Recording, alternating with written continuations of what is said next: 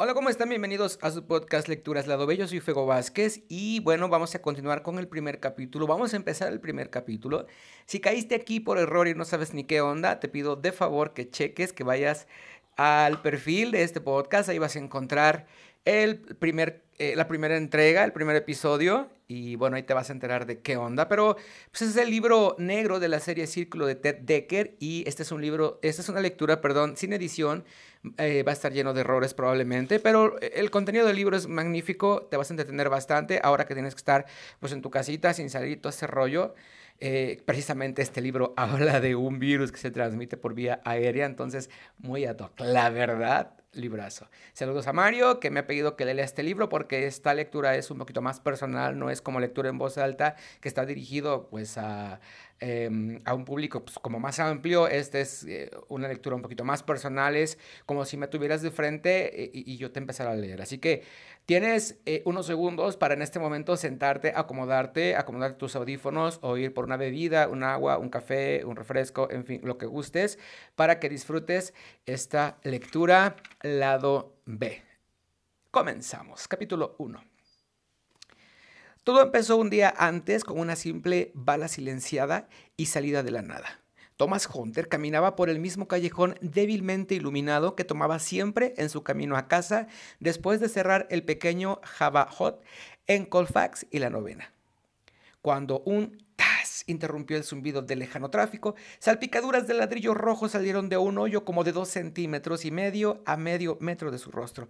Thomas, debo, detuvo a mitad. Eh, sí, Thomas, Thomas detuvo a mitad de un paso. ¡Tas! Esta vez vio la bala estrellándose contra el ladrillo. Esta vez sintió una picadura en la mejilla mientras diminutos fragmentos de ladrillo destrozado salían disparados por el impacto. Esta vez se le paralizó cada músculo del cuerpo. Alguien le acababa de disparar. Le estaban disparando. Tom retrocedió hasta agacharse y por instinto extendió los brazos. No parecía poder quitar los ojos de esos dos hoyos en el ladrillo exactamente adelante. Se debió tratar de alguna equivocación, un producto de su febril imaginación. Sus aspiraciones de novelista finalmente habían traspasado la línea entre la fantasía y la realidad con esos dos hoyos vacíos que le observaban desde el ladrillo rojo. Thomas Hunter. Esa no fue su imaginación, ¿o sí? No, ese era su nombre y aún resonaba en el callejón. Una tercera bala se estrelló en la pared de ladrillo. Él giró hacia la izquierda, aún agachado, dio un largo paso, se dejó caer sobre el hombro derecho, rodó. El aire se dividió otra vez por encima de su cabeza. Esta bala repiqueteó en una escalera de acero y resonó en el callejón. Tom se enderezó y salió persiguiendo el sonido a toda prisa, empujado tanto por el instinto como por el terror. Ya antes había vivido esto en las callejuelas de Manila, entonces era adolescente y las pandillas filipinas estaban armadas con navajas y machetes en vez de pistolas, pero en este momento en que hacían trizas el callejón detrás de la novena y Colfax, la mente de Tom no percibía ninguna diferencia. Eres hombre muerto, gritó la voz. Ahora supo quiénes eran. Eran de Nueva York. Este callejón conducía a otro este callejón conducía a otro a 25 metros adelante. A su izquierda, una simple sombra en la débil luz, pero él conocía el diagrama. Dos balas más fustigaron, una tan cerca que sintió su ráfaga sobre la oreja izquierda. Detrás de él retumbaron pisadas en el concreto, dos pares, quizá tres.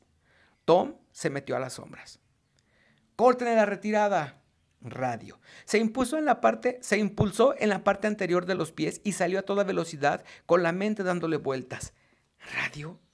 El problema con la adrenalina le susurró la voz, le susurró la débil voz de Mac. Mm, voy a regresar, perdón.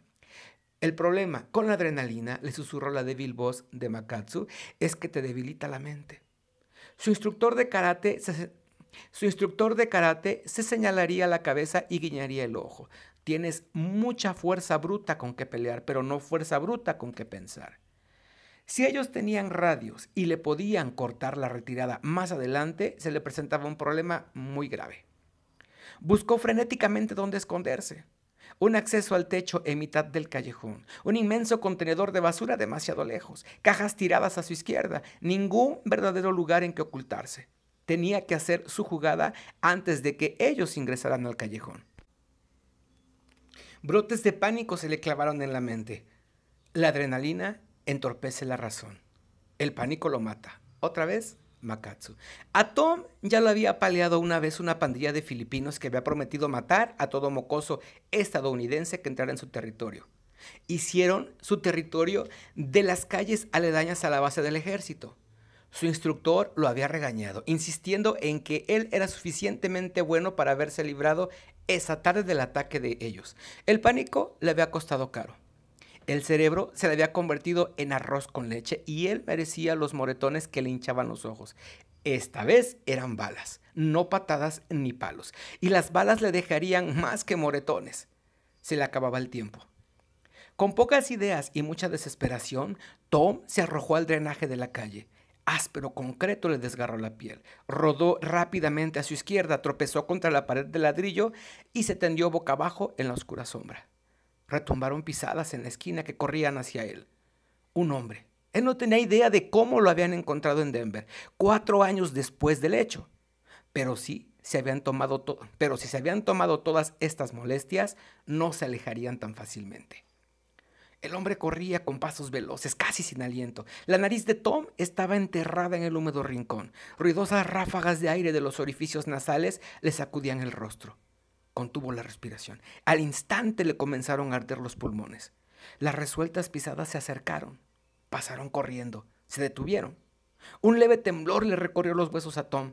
Luchó contra otra ola de pánico. Habían pasado seis años desde su última pelea. No tendría ninguna posibilidad contra un hombre con una pistola. Desesperadamente deseó que las pisadas siguieran adelante. Caminen, simplemente caminen. Pero las pisadas no caminaron. Chirriaron silenciosamente. Tom casi gritó en su desesperación. Debía moverse ahora mientras aún tuviera la ventaja de la sorpresa.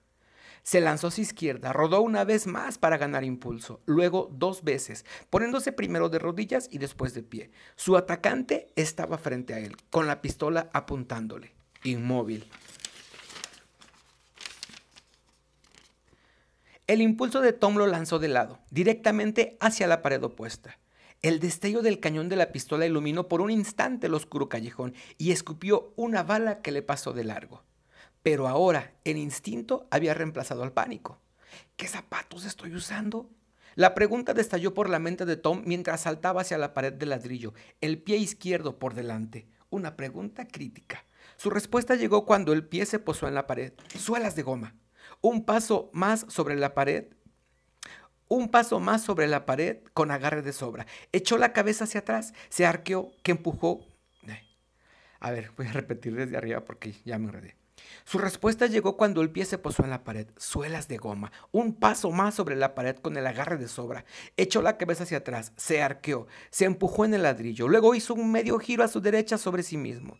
El movimiento, el movimiento fue sencillamente una patada invertida de bicicleta, pero no, lo había pero no lo había ejecutado en media docena de años. Y esta vez no tenía la mirada puesta en un balón de fútbol lanzado por uno de sus amigos filipinos en Manila. Esta vez era una pistola. El hombre logró disparar antes de que el pie izquierdo de Tom le golpeara la mano y lanzara la pistola ruidosamente por el callejón. La bala le hizo encoger el cuello. Tom no aterrizó suavemente sobre los pies como esperaba, cayó de pies y manos, rodó una vez y se colocó en la séptima posición de pelea frente a un hombre musculoso con cabello negro muy corto.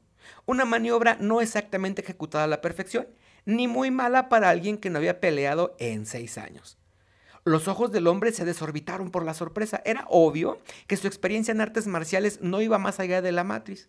Tom estuvo brevemente tentado a gritar de alegría, pero en todo caso tenía que silenciar a este tipo antes de que él fuera quien gritara. El asombro del individuo se transformó de pronto en un gruñido y Tom vio el cuchillo que esgrimía en la mano derecha.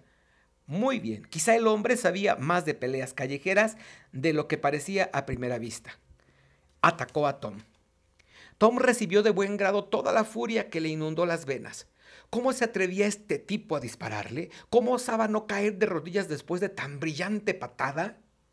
Thomas eludió el primer lance del cuchillo. Le propinó un manotazo a la barbilla del hombre. Le fracturó el hueso. No fue suficiente. Este tipo pesaba el doble de Tom, con el doble de fuerza bruta y sentimientos diez veces más malvados. Tom se lanzó verticalmente y movió las piernas en una voltereta completa, gritando a pesar de su mejor juicio.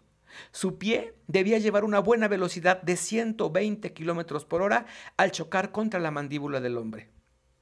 Los dos golpearon el concreto al mismo tiempo, Tom sobre sus pies, listo para lanzar otro golpe, su asaltante sobre la espalda, respirando con dificultad, listo para la tumba, metafóricamente hablando. La pistola plateada del tipo yacía, la pistola plateada del tipo yacía cerca de la pared. Tom dio un paso hacia ella y luego rechazó la idea. ¿Qué iba a hacer? ¿Devolver el disparo? ¿Matar al tipo? ¿Incriminarse? No era lo acertado. Dio media vuelta y se volvió corriendo en la dirección en que habían venido. El callejón principal estaba vacío. Se ocultó rápidamente en él, se arrimó a la pared, agarró las barandas de acero de una escalera de incendios y subió rápidamente. El techo del edificio era plano y daba a otro edificio más alto hacia el sur. Se columpió hacia lo alto del segundo edificio, corrió agachado y se detuvo ante un enorme conducto de ventilación, casi a una cuadra del callejón donde habían noqueado al neoyorquino. Cayó de rodillas, se metió de nuevo en las sombras y oyó como el corazón latía con fuerza. El zumbido de un millón de llantas rodando sobre asfalto, el lejano rugido de un jet en lo alto, el débil sonido de una conversación vana, el chisporroteo de alimentos friéndose en un sartén o de agua lanzada desde una ventana. Lo primero, considerando que estaban en Denver, no en Filipinas, tampoco eran sonidos de Nueva York. Se reclinó y cerró los ojos conteniendo el aliento.